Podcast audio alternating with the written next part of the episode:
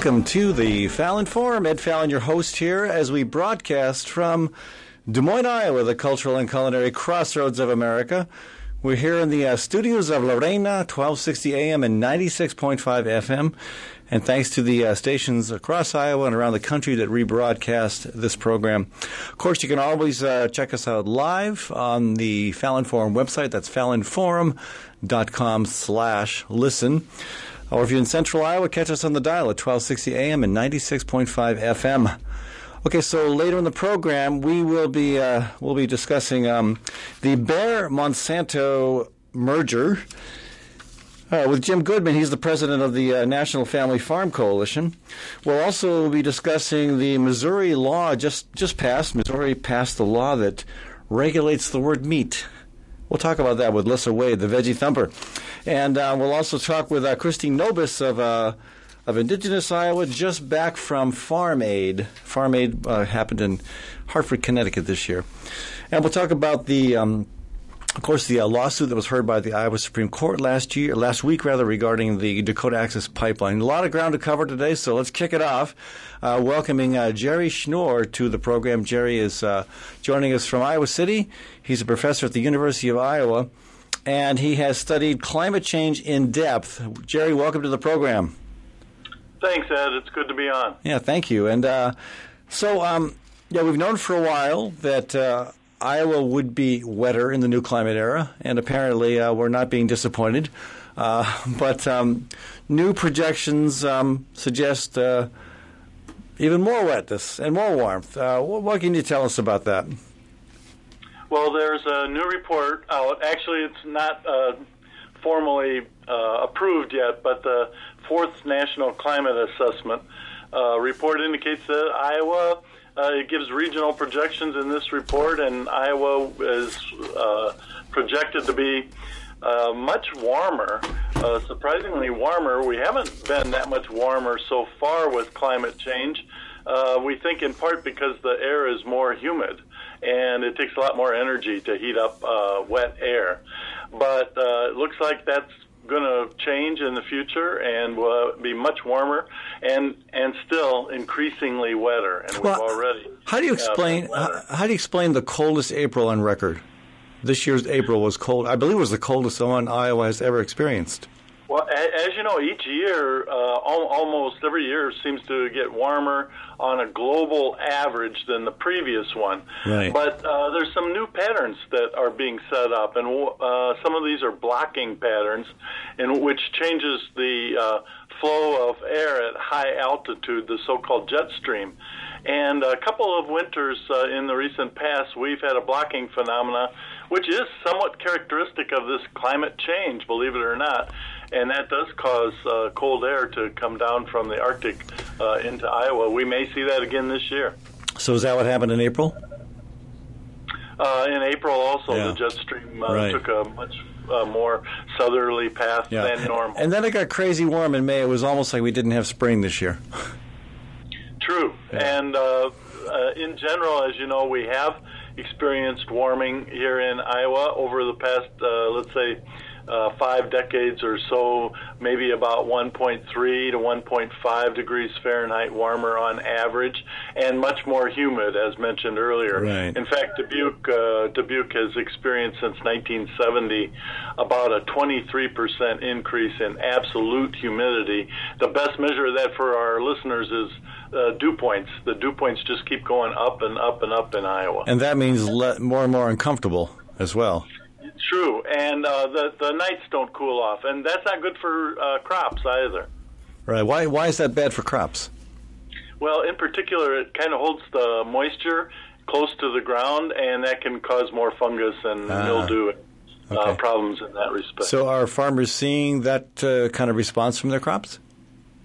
I think we do uh, uh, see more, not only more humidity, but more problems with those type of infestations. Yes.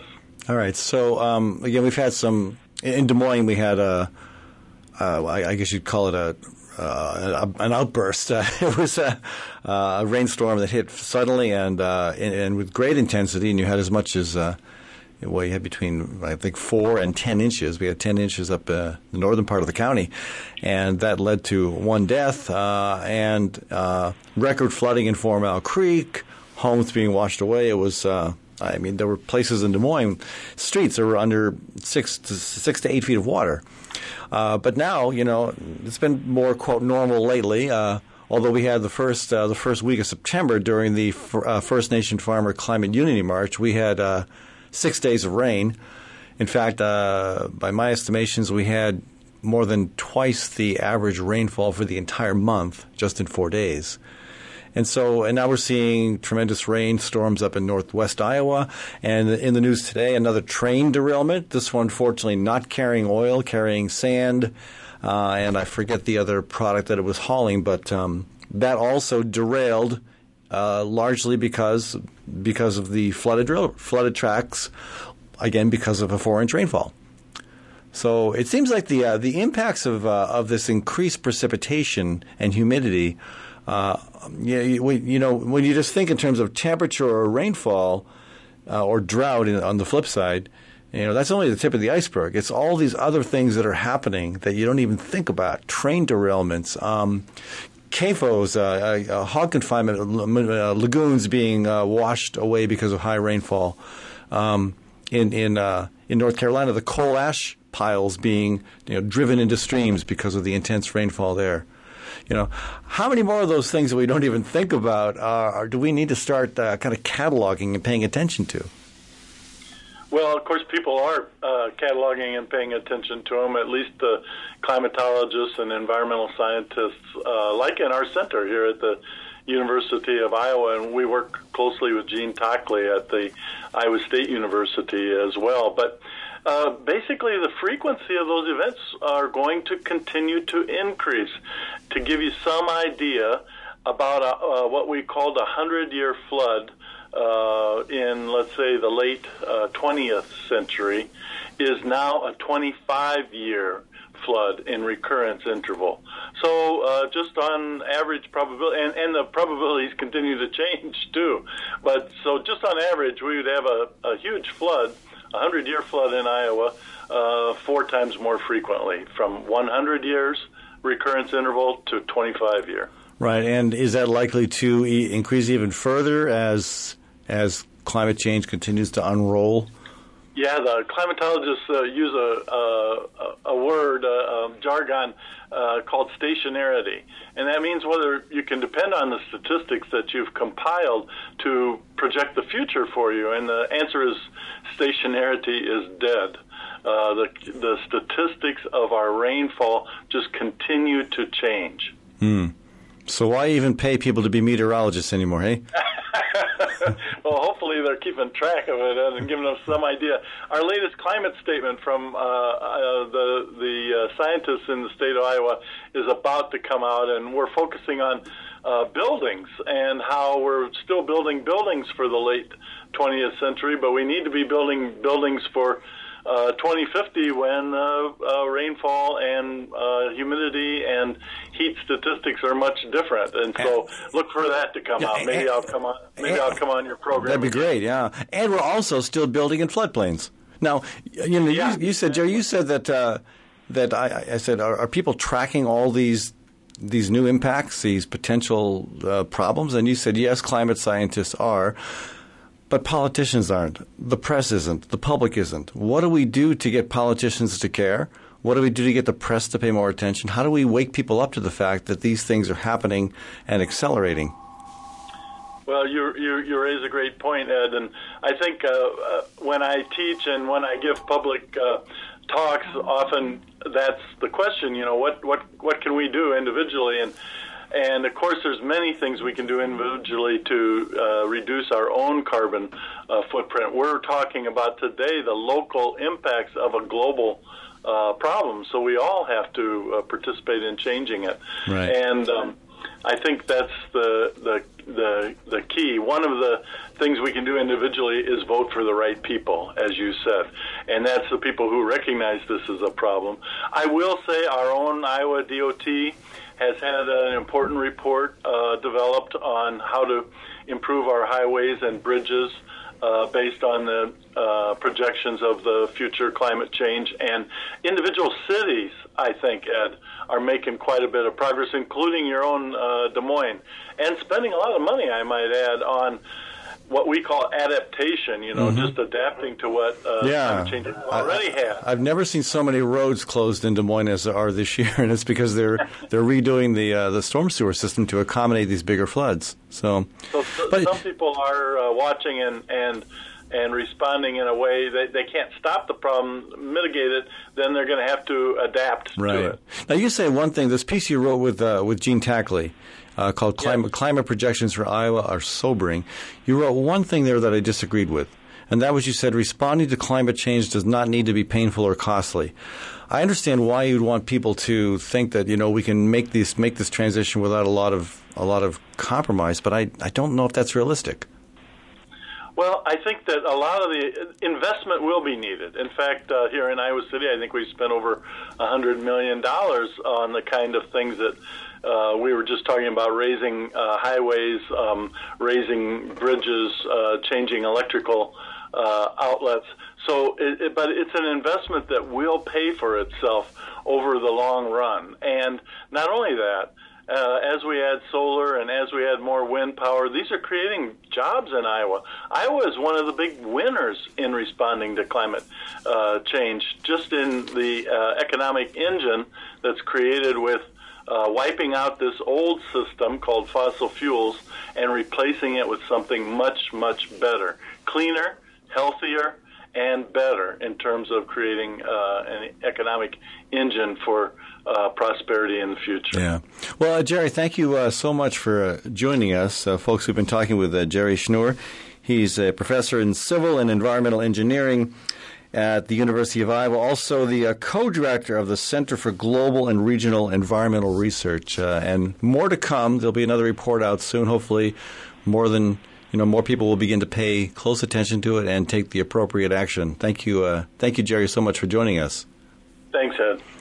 All right, folks, when we come back from a short break, uh, the merger of Monsanto and Bayer and the potential creation of a huge monopoly uh, is causing a lot of stir. In fact, um, uh, in one poll, 93% of all farmers across the farm spectrum oppose the merger.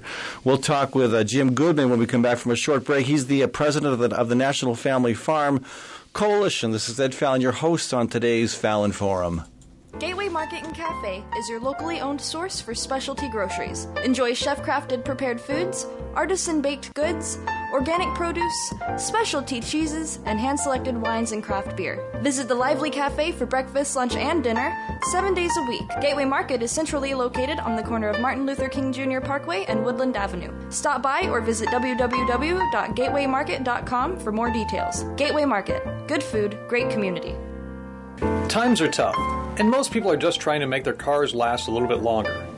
That's why you should know about Sargent's Garage in Des Moines. You can trust Sargent's to make the right diagnosis and give you a fair price. Whether it's a routine oil change or a major repair, Sargent's always does outstanding work. So don't give up on that old car just yet. Call Sargent's Garage at 246 8149. That's 246 8149.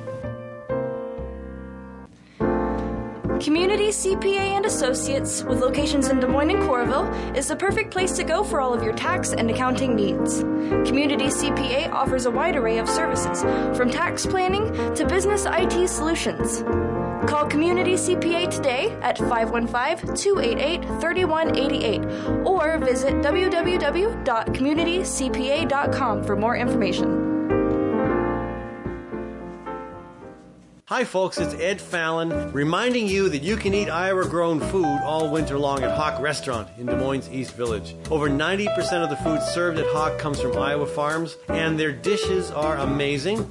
I once brought a guy there from New York and he was blown away by the experience. He said it was like any fine dining you'd enjoy in Greenwich Village, but at one fourth the price.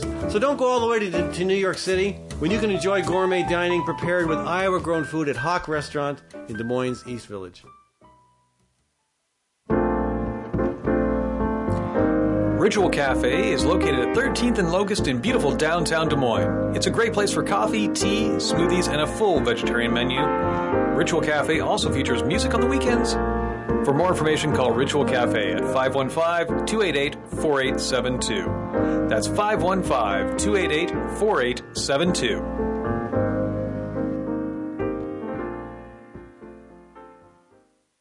When it's time to entertain, think of Gateway Market to handle all the details. Gateway offers a wide variety of stress free options like our cut to order cheese and charcuterie, and delicious olive bar, and a wide variety of chef prepared dips and spreads. Or let our catering team take care of the entire event, right down to the wine and beer pairings. Our expert floral designers can even customize perfect centerpieces. Stop by or visit gatewaymarket.com for more information. Gateway Market good food, great entertaining.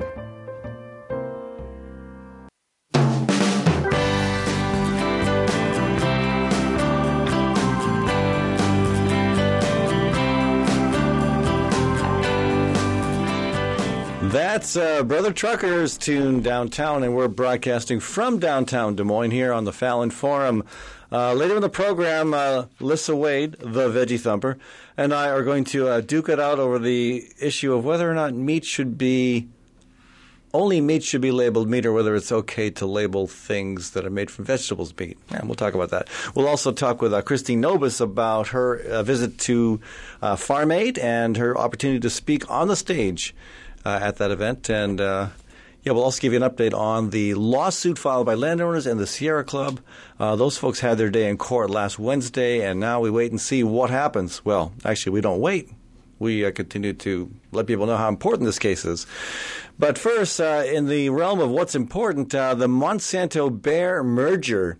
This is big news. And joining us on the phone from Wisconsin is Jim Goodman. He's the board president of the National Family Farm Coalition. Hello, Jim. Welcome to the Fallon Forum. Good morning. Thank you, Ed. Sure. Hey, so um, Monsanto Bayer, um, the Department of Justice has its reservations, although perhaps you wouldn't describe them as. Uh, reservations to the extent that they're going to disapprove of this merger, but uh, over 90% of uh, American farmers have concerns. I presume that you're in that category as well, as someone who has concerns about this merger.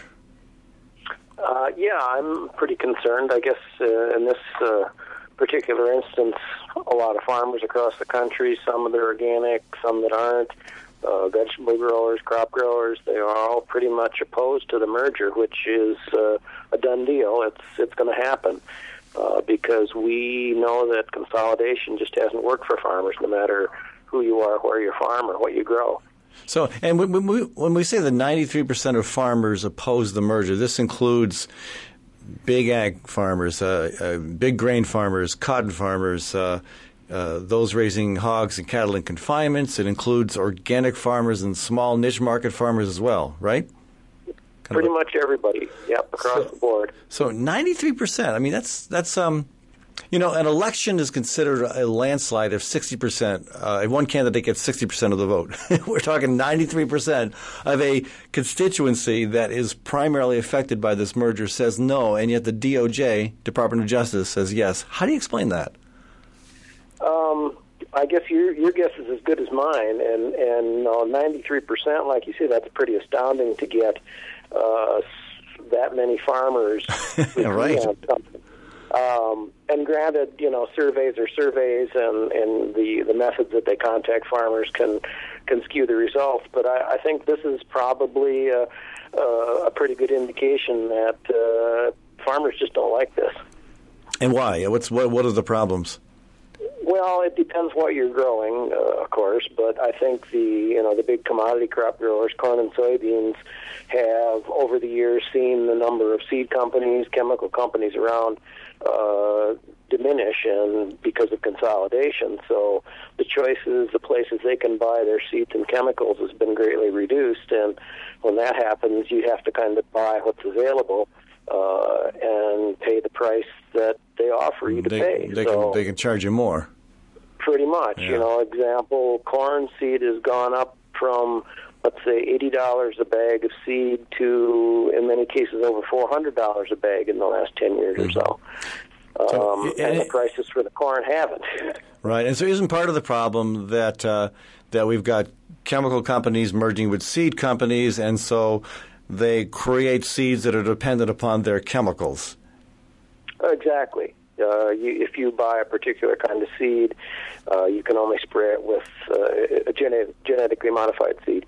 You can only spray it with the chemicals that uh, it's adapted to. So you're pretty controlled there. Right. Um, and, and we saw with when uh, dicamba soybeans were introduced or legalized, uh, I think a lot of growers who didn't really want to use dicamba because a lot of areas uh, had restricted uh, the, the use because of the volatility. Right. But a lot of growers bought the seeds just to protect their own crops, even if they weren't going to spray that particular chemical because they could get drift and volatilization from their neighbors. Well, that's that's a great way to make a profit is to convince people to buy a product to defend themselves against uh, against the potential liability because of that product. That's uh, I'm trying to think of a of an area of the economy that works that way that, that's comparable, and I can't come up with one. But yeah, I, I agree. It's it's uh, it's just uh, uh, unconscionable that, the DOJ would put farmers in the position of having to Yeah. buy something to protect themselves. So for, for me, it's always a question of following the money. And so, you know, you would like to believe that your Department of Justice is free of influ- the influence of, um, of political money that is beyond the above and beyond the fray. Uh, but you know, you have to wonder if, if if you've got again nearly everyone opposed to this, including I, I mean, I, I believe both Senator Grassley and Senator Ernst in Iowa here are also against it um, or have concerns about it at any rate. I can't say that for sure, but I know I know Grassley has spoken out against mergers like this in the past, and this is uh, this is the mother of all mergers. When it comes to the ag sector, uh, and so you know, with you know, who's who's pulling the who's pulling the strings at DOJ that's convincing them that this is in the best interest of our country when everybody who's most immediately affected says otherwise. Who's who, who's behind this? I mean Monsanto and Bayer, obviously, but you know, who, where's the money? What, what, where, how is that? How is that money trail working? um, beats me. you know, my my best guess is that that uh, the Wall Street investment firms don't really care what they invest in, who it hurts, as long as it helps their bottom line. And I think you said it best that you know follow the money, but when you have no trail to who's putting the money in, and you have no ability to find it out, you- you'll never really know. But we do know that uh, the only people that really benefit by these mergers are the companies like Bayer and Monsanto, and the people that invest money in those companies. Yeah, and so I mean, what is the, what is the what does the world look like in the future going forward? I mean, again, there are only a few small seed companies left out there, and uh, we presume that this trend is going to continue. That uh, at some point it'll all be one big seed slash chemical company, and then what does the world look like when that's the reality? Well, it, it, certainly doesn't look like a good place for small farmers or consumers because uh, there just won't be that much choice. And we've seen this trend in, in seeds, in machinery, uh, in everything that farmers use. And a lot of people have never thought much about the the effects this has on the vegetable seed market. So Yeah. even the garden seeds you buy are controlled by just a few companies uh, vegetable growers, uh, a lot of black farmers in the South that, that are still pretty independent and and do a lot of uh, produce production. Their ability to buy seeds from Yeah. certain places is no longer there. Organic farmers that need to get organic or at least non-GMO seeds, uh, we're going to be affected too because that market will decline. Uh, following again the profit, and seed companies will use their best varieties to genetically engineer uh, to sell to the to the huge uh, corporate farms. Wait, but now, if you're an organic farmer, how how would this affect you? I I would think I would think you would be beyond the the the influence that Bayer and Monsanto are trying to trying to establish. Well, that would be the, the conventional logic, but we know Monsanto has a sizable organic seed portfolio. Many other companies do as well, I'm sure. Um, and there just aren't enough organic seed out seeds out there for organic farmers, be it corn, soybeans, whatever. We can plant non-organic seeds provided they're not genetically engineered or treated with uh, pesticides. But as companies get fewer and fewer and look for you know the biggest bang for their buck, a lot of these non-GM varieties will probably be dropped from their inventories, and Hmm. and that's just one less option for organic farmers. Now, I did something yesterday that uh, I, I, what are there? Seven point six billion people on the planet. Is that about right? Yeah, I suppose. I, yeah. I, I had a moment yesterday where I think I was probably the only person on the planet doing what I was doing. I was getting a haircut uh, while I was separating um, eggplant seed from the pulp, and I was throwing the pulp at a small statue of a gnome in my garden. I think I was probably the only person doing that at that time yesterday. Maybe there's somebody else doing it today. But my my point is that uh, I, I, that's a funny moment. But the um, the the point is that uh, more and more people are doing what I was doing yesterday. Not, not the throwing seed, at, not throwing stuff at a gnome, but the uh, the saving seed. More and more people are understanding the importance of saving seed from heritage, from heirloom varieties, and um, I don't know how Monsanto Bayer captures that. I, I don't know how they prevent us from doing that. I don't know how they provide. Uh, uh, you know, uh, you know, any any any way to um, how they can come up with any kind of mechanism for preventing that from happening, and I think that's going to continue to grow. Well, I hope so. Um, I know there have been many instances uh, recently, and it happened to me that we were selling some of our saved uh, grain seed, and the university says, "Oh no, we got a patent on that. You can't uh, you can't legally sell that, or we'll sue you." Yeah. Um, and we've seen a lot of small farmers that rely on saving their own seed uh, to get someone to clean the seed prior to planting. Those small uh, seed cleaners have been put out of business. Yeah.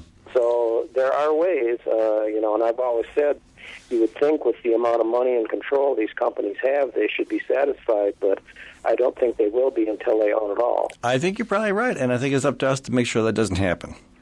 Jim, thanks for joining us. My pleasure. Folks, we've been talking with Jim Goodman of the uh, National Family Farm Coalition. He's the president. And if folks want to learn more about the coalition, where do they? Where do we send them, Jim?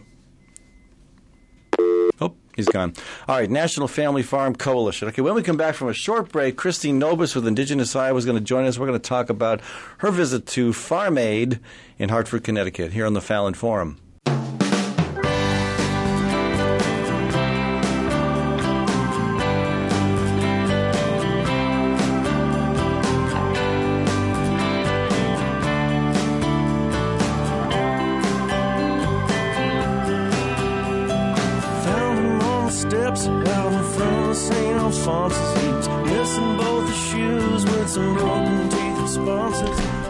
Welcome back to the Fallon Forum. Ed Fallon, your host here later in the program, Veggie Thumper. That is Lyssa Wade joining us to talk about uh, Missouri's law defining meat as only flesh of animals. Anyway, uh, we'll talk about that when, when she joins us later in the program. But right now, I want to welcome uh, Christine Nobiss to the program. Christine is with Indigenous Iowa Seeding Sovereignty.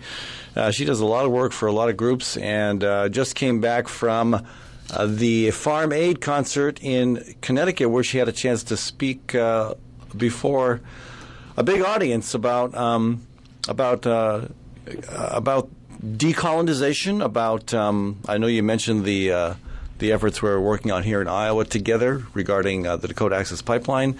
Uh, Christine, welcome to the show. Thank you. Yeah. So, what was that like? Farm Aid. That's a big event. Mm, it was a big event. right. Right. Right.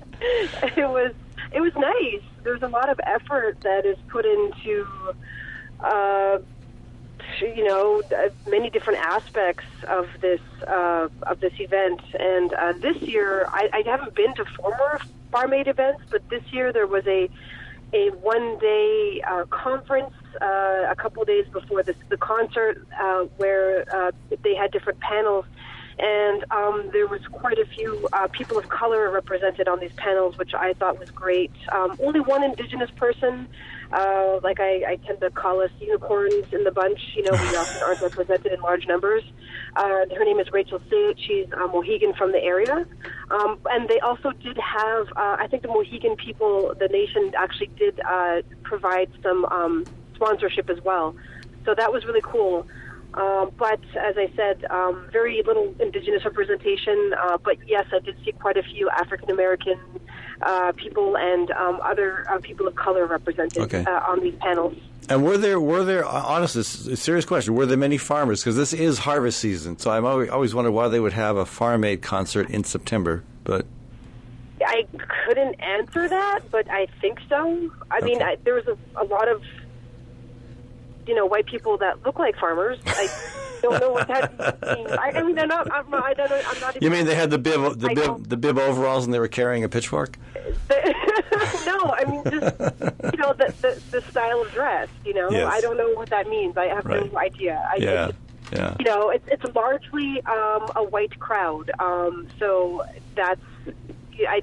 And you know, farmers are largely you know Caucasian in this country, so I'm not really sure what that means. Uh, Yeah. But um, we were. Uh, so what's exciting is that there is very there's little to no representation of indigenous people at this conference uh, ever. I mean, they do have some dancers that come on stage with Willie Nelson every year, but they only dance for about a minute and then they, they go off. Um, so it's not really they're not there to, to necessarily you know speak about indigenous um, issues. They're just they, they dance and then you know they're they're great, fantastic people, and then they they're there with Willie. Um, but this year, um, due to um, Janet MacGillivray, uh, the founder of Seeding Sovereignty, due to her connections, she spoke with uh, Daryl Hannah, who was Neil wife, uh, uh, Neil Young's wife, as, as some people might know, who basically um, asked him to give up, um, or I don't know how they did it, but he gave up like a, I guess a few minutes of his set so that we could get some indigenous people up there to do a land acknowledgement. Because this is, you know, Ah, interesting. okay. We're, we're, we're, you know, this is th- these are farmers that you know whose land rests upon the you know the the you know indigenous people's land that Right. came beforehand, and as we know, their profits and all of their you know everything that they do. Their, their families that have, that have owned this land for generations, it comes from you know a genocide. Right. So and, how, how, and how did that, that? Pardon me how did people respond to that? very favorably, to tell you the truth. Um, you know, it was I, I wrote a speech very quickly. Um, you know, I was uh, I'm never nervous to speak in front of you know large groups. I've spoken in, at the climate march in front of like 150,000. That's not a problem for me. For me, it was like, wow, this is a very uh, you know this, this a settler descendant uh, heavy you know audience and these are farmers, and you know, I, I, I'm, I'm going to basically tell them, you know, we, I'm here to stand with you, but at the same time, you need to recognize, like that, your land, this, this soil that you use to grow your food is, you know, rests on a stratified history of our people, Yeah. and and to move forward from now on, we need more indigenous repre- representation here. We need more African American representation here because we have to recognize that a lot of these fields were um, were worked by African American people. We need more Latinx representation there because you know today, as we know,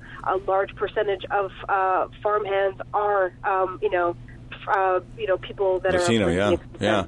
I think So- I think a lot of people don't realize too that, that indigenous people on this continent were were farmers, uh, farmed extensively prior to settlement. Oh, absolutely. We we had a very different way of farming, um, and in fact, I just wrote a zine uh, that I I'll send you the link to it if you want to post to your page that you know discusses this factor, um, and and and like we we you know we we we didn't like you know plant things in rows and we didn't till the fields. And now it's interesting because you know now they're going to this no till type of farming, Right. which is a much healthier way to do things. And we actually have some of our people recorded saying like you know this is not a good way to do it. Yeah. I mean, you know, this is like a hundred years, two or Yeah, no, no, hundred years ago. of course, no. for, for many farmers, for some farmers, no till also means uh, heavy heavy chemical applications. But Well, it depends on how you do it, you know. Yeah, exactly, Um, exactly, And, right. and and then also there's the diversity of what you plant, and you know do there's this issue of monocropping, um, which you know with with like shallow root plants, which is why we have such a, a huge you know uh, soil depletion going on, because like it's you know with with this type of crop, you know. Uh, Farming, you, you, there's nothing holding the, the, the soil in place. right. Christine Nobiss of Indigenous Iowa. This is Ed Fallon, your host on today's Fallon Forum.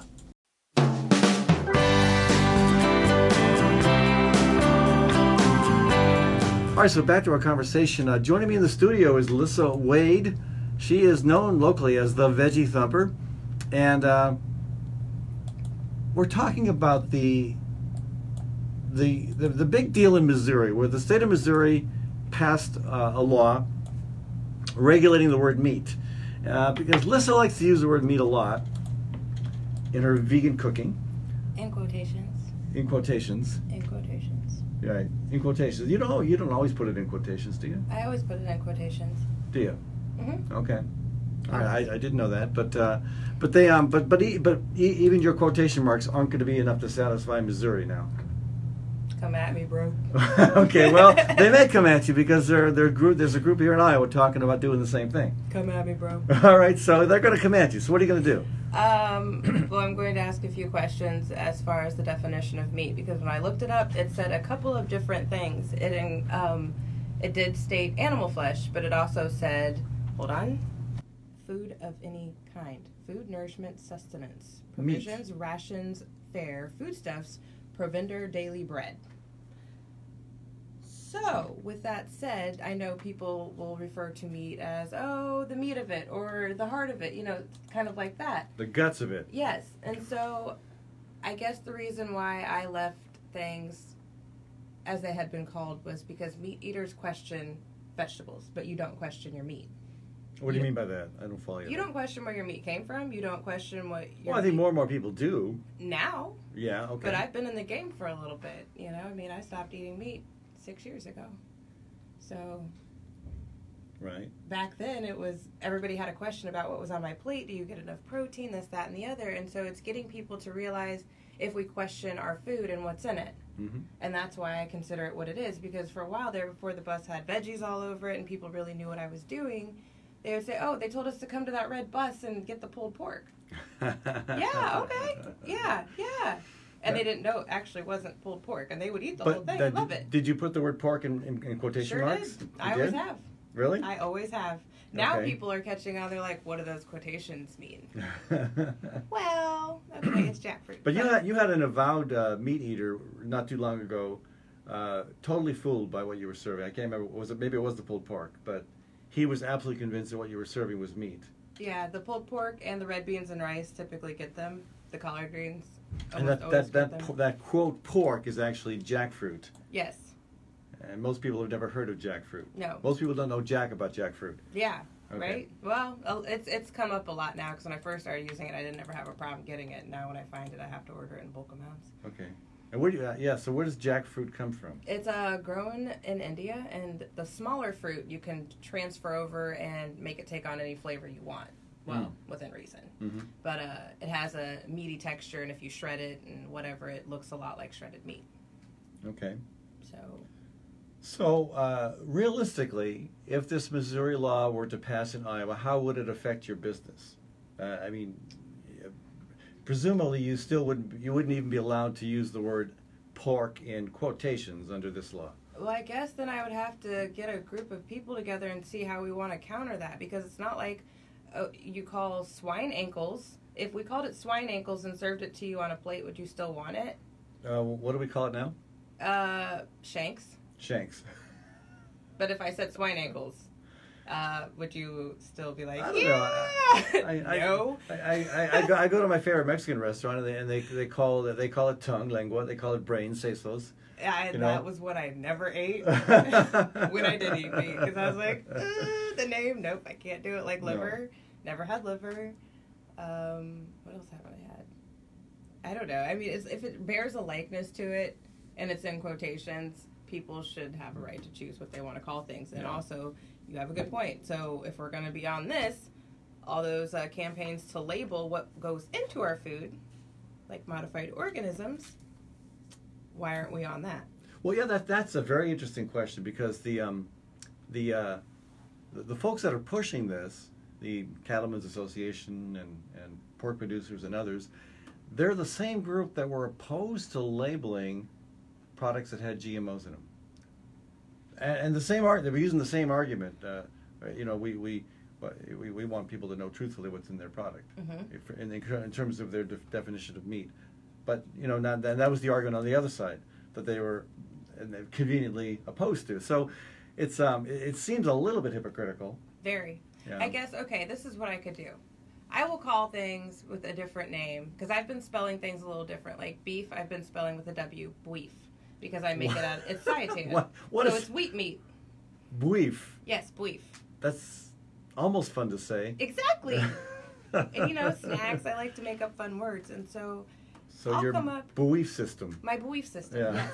Yes. I believe that my beef is meat. Okay, that is my meat. It's my sustenance, Okay. and it's got plenty of protein and fiber to boot. And most people, actually, if you do it right, don't mind it. All right. So if this is what it takes to get people to question more things, conscious cuisine, and make them think about what goes into their food, and then showing the meat industry that the way that their practices are going are not sustainable, we cannot keep up with the rate of consumption at the rate we're going. Three meals a day with all of these people living on our earth, then okay. Come after me. So the Come ac- after the wheat meat. The the beef. The beef. Yeah. So the actual impact on you is would be minimal, if, if probably non-existent. But on a bigger entity like uh, Tofurky, you've heard of Tofurky, of course, uh, Yes, I haven't eaten a it. but- turkey-like product. I put turkey in quotes here. Twerky, let's call it twerky. Twerky. No, we can't do that. That word's already got other applications. the, so the, the, the turkey-like product called Tofurky, which is again made from tofu, um, those folks are not happy about it. Uh, they've um, filed an injunction in federal court that would prevent the Missouri law from being enforced. Uh, their contention is that uh, Missouri has received no complaints about consumers who are confused by the term plant-based meat. So that's the argument from the National Cattle Association is that people are confused. They well, and, and you you have seen people confused. Mm, I mean, they, they, they think they're eating beef and they're eating beef. but they Or- don't question their food. No, It's Yeah. the people who typically just eat whatever, like they'll eat McDonald's. You don't question what else goes into your food. or where that or where that beef came from. Exactly. Yeah. Or what was done to it before it hit your plate and your palate. So those are the kind of people that right now I'm trying to make the biggest changes with because those are the ones that we have the most work to do. Yeah.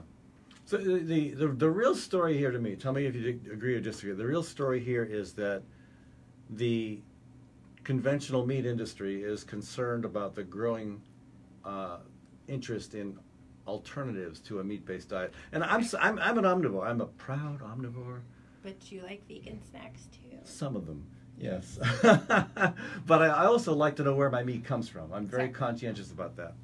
Um, but uh, but you know, I I, th- I think the truth is that more and more people are eating less and less meat. Some not eating it at all, Mm-hmm. and that's affecting the these industries. Definitely. And they're pushing back every which way they can. Mhm. And this is one way they think they can push back. Although I really don't know what impact it's really going to have. Little to none. Little to none. Because they had done a survey about the milks, because somewhere they were saying you can't any longer call it like you know, milk. what?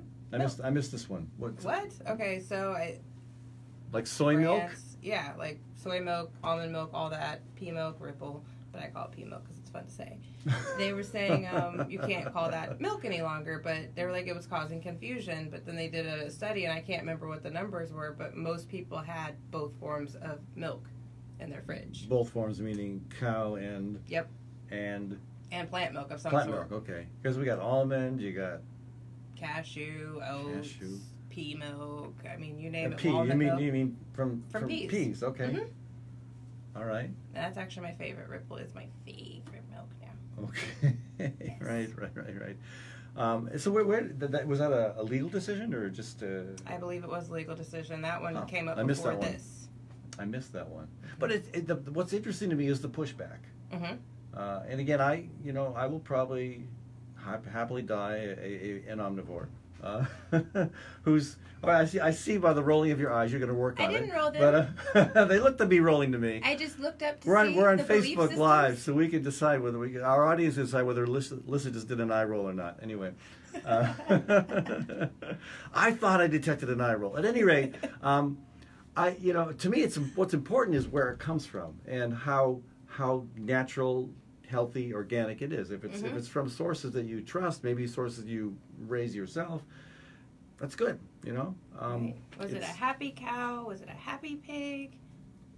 So it sounds like you, yeah, you, you, you okay, yeah, but you're, you're not you're not straying into the possibility that you could be an omnivore if it was a No. happy pig or a cow. I'm totally okay with my Okay. lifestyle All right, all as a veggie thumper. All right, my turn to do an eye roll. Okay. Anyway, uh, so um, but you know, I don't know where this goes uh, except that um, I, I I think what we're seeing is a very significant the beginnings of a very significant pushback against the growing power of of a you know less conventional diet, Right. or I mean a diet that is becoming more and more conventional. Right. People are over big ag, and now they're trying to figure out how they can push back as we continue to grow in this movement of changing the way we eat and Yeah. the way that we think about food. and even a lot of people in what, what you refer to as big ag are I think tired of being on a on a on a treadmill. You Mhm. know, there's um, you know, and even right now we see it more than ever, especially with the tariffs that have gone into effect. Uh, you know, you know, s- s- family farmers who are trying to make a go of it in the conventional ag model are having a heck of a time. Mm-hmm. And um, you know, I, I, I mean, uh, one way they're pushing back, of course, is through laws like this. But uh, I think a bigger part of the pushback is going to be a movement away from that into more sustainable types of types of production. Mm-hmm. Uh, and then we just we just had you know Christine Nobiss from uh, Indigenous Iowa talk about you know reintroducing uh, uh, you know the buffalo, reintroducing indigenous uh, systems of agriculture. Mm-hmm. Uh, that would you know that would make you look very very conservative um, and what your and your and your agenda pretty moderate and not at all uh, out of the box but uh, that, there's so much happening right now it's just it's just fascinating to me Right. It is, and it's.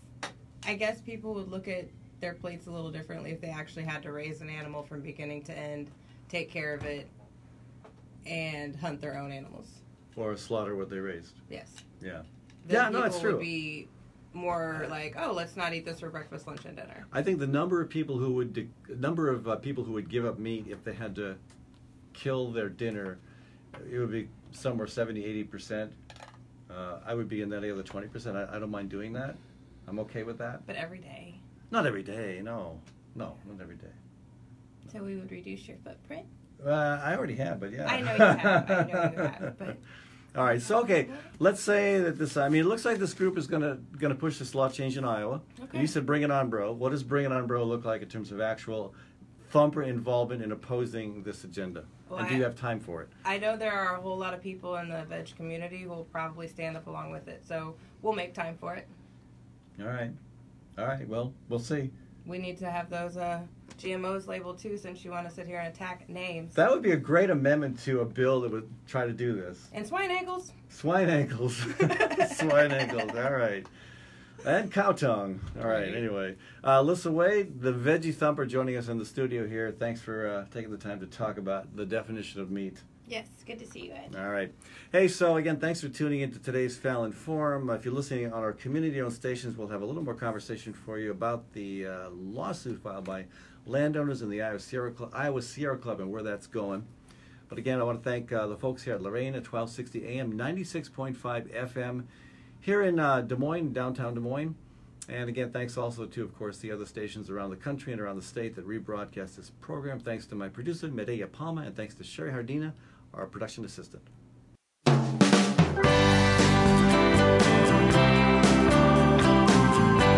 All right, welcome back to the Fallon Forum. All right, so across the country, more and more people are pushing back against oil pipelines, and we're seeing a lot of action right now down in Louisiana against the uh, Bayou Bridge pipeline. And uh, you know, the the Keystone fight is heating up again in Nebraska, and um, what has escaped attention in a lot of uh, national circles is the continued effort against the Dakota Access Pipeline in Iowa.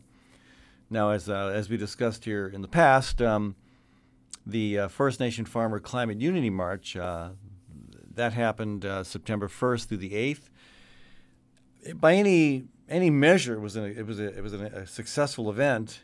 Uh, we had about uh, what 25, 30 people participate each day, and um, you know, nature has a way of making it clear. Anytime you hold a climate-based event, it not anytime, but I have found that uh, that oftentimes major climate events are met with major climate.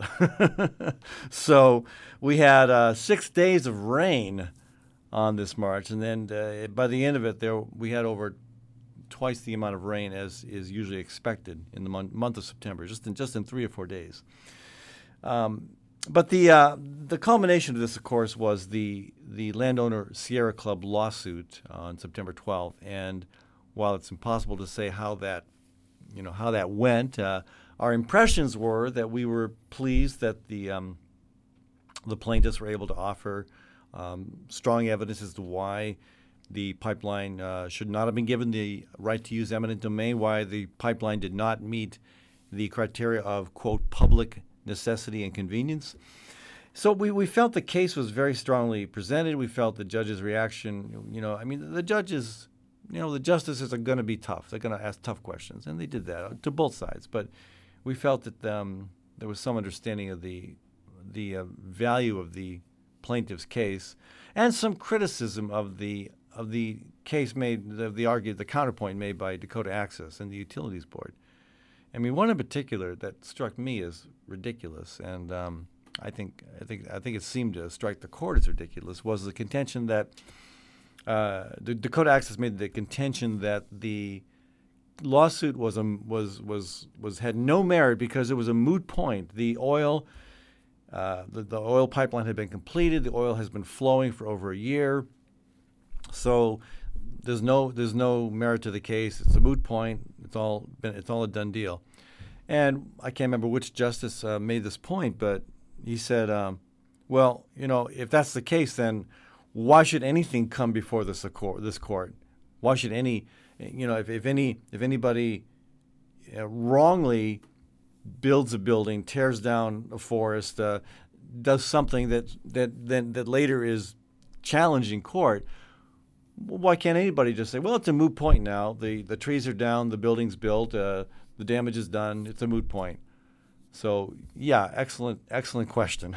so um, it was encouraging to see that point taken very seriously by the court.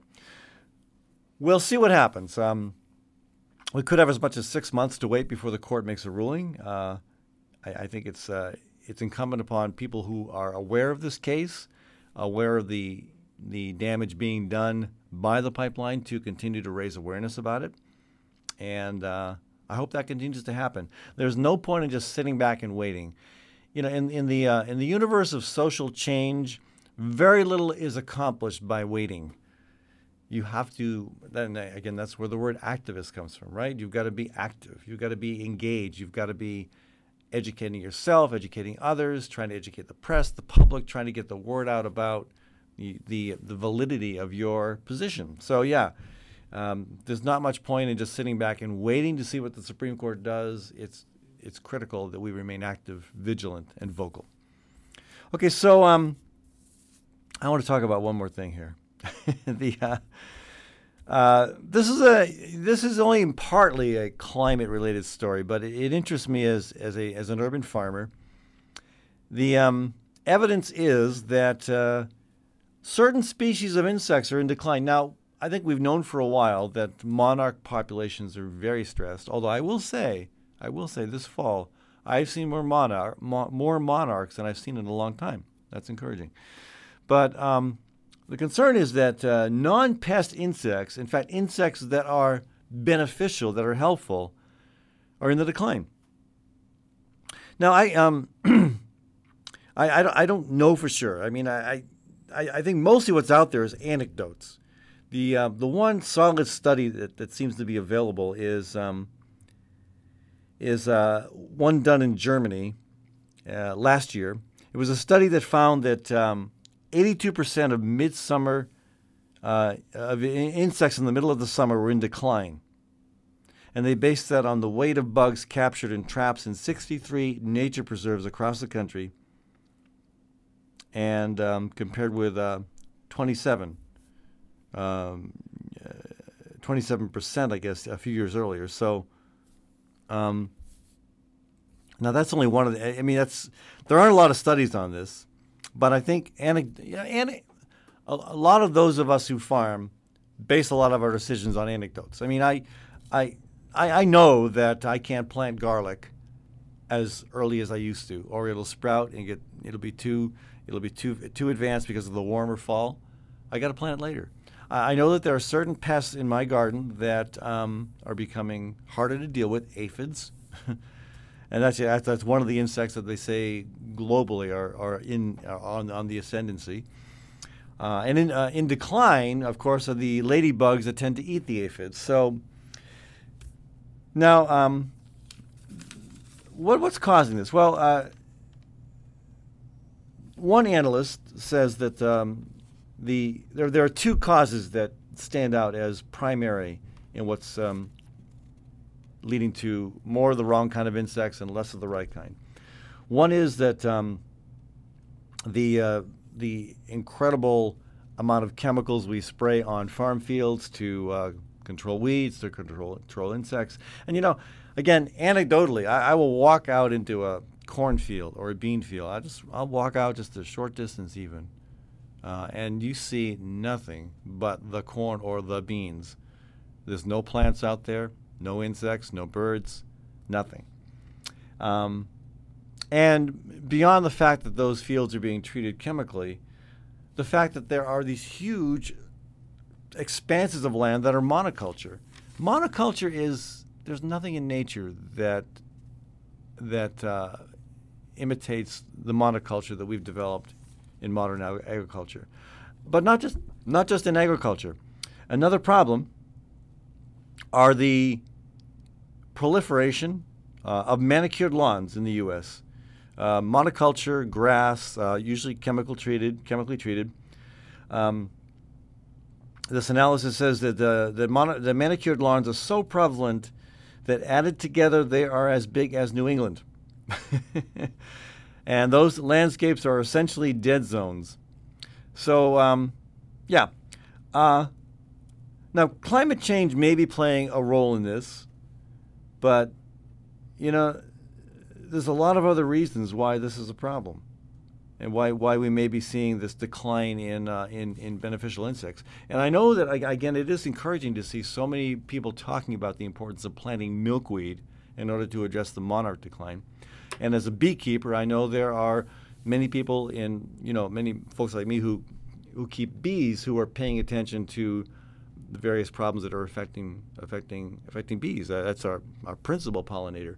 So, um, you know, the decline in beneficial insects is not just an indictment of our, you know, our fossil fuel consumption and the impact that it's had on climate change. It's an indictment of the entire approach we've used on agriculture and on how we design the space around our homes. Again, manicured lawns the size of New England.